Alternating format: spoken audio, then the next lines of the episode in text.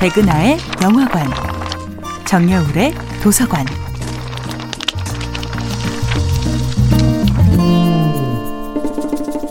안녕하세요. 여러분과 아름답고 풍요로운 책 이야기를 나누고 있는 작가 정여울입니다.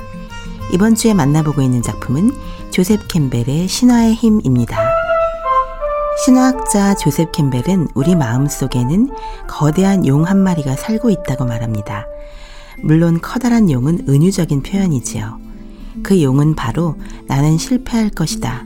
내 인생은 잘 풀리지 않을 것이다 라고 스스로를 속박하는 자기 안의 두려움입니다. 용이라고 하는 것은 다른 것이 아니라 자아에 속박된 자기입니다. 우리는 우리의 용 우리에 갇혀 있어요.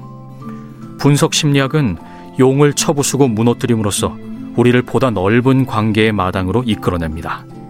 궁극적인 용은 우리 안에 있어요. 우리를 엄중히 감시하고 있는 우리의 자아. 이게 바로 용입니다. 저는 이 문장을 읽은 뒤로 제 안에는 용 한 마리가 아니라 수백 마리가 함께 살고 있음을 알게 되었습니다. 그 용들은 한 목소리로 말하고 있습니다. 넌 이번에도 실패할 거야. 저는 그 용의 싸늘한 눈초리에 놀라 용기를 잃은 적이 한두 번이 아니었습니다.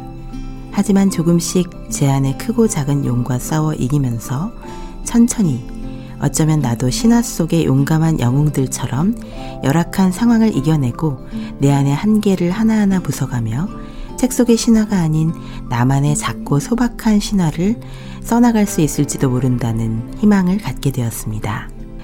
그런데 저는 요즘 새로운 의문에 휩싸였습니다. 우리의 꿈과 희망을 위협하는 그 사나운 용 또한 우리 자신의 소중한 일부가 아닐까요? 용을 무찔러 죽여야 하는 것이 아니라 용의 아픔과 두려움, 즉 나는 나를 극복할 수 없고 나는 세상과 싸워 이길 수 없다는 믿음까지 끝내 끌어안아야 더 커다란 나로 나아갈 수 있는 것이 아닐까 싶습니다. 우리 안에 사나운 용 또한 우리 자신이 만들어낸 것이지요.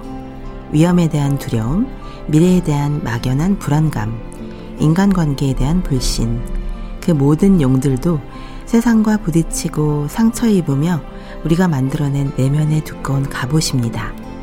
그 두꺼운 방어막을 끝내 보듬고 토닥여 줄 수 있을 때 우리는 용을 단지 무찔러 죽이는 것이 아니라 용과 함께 혹은 무섭기만 한 용이 아니라 아름답고 찬란한 신화 속의 용이 되어 힘차게 날아오를 수 있습니다. 정여울의 도서관이었습니다.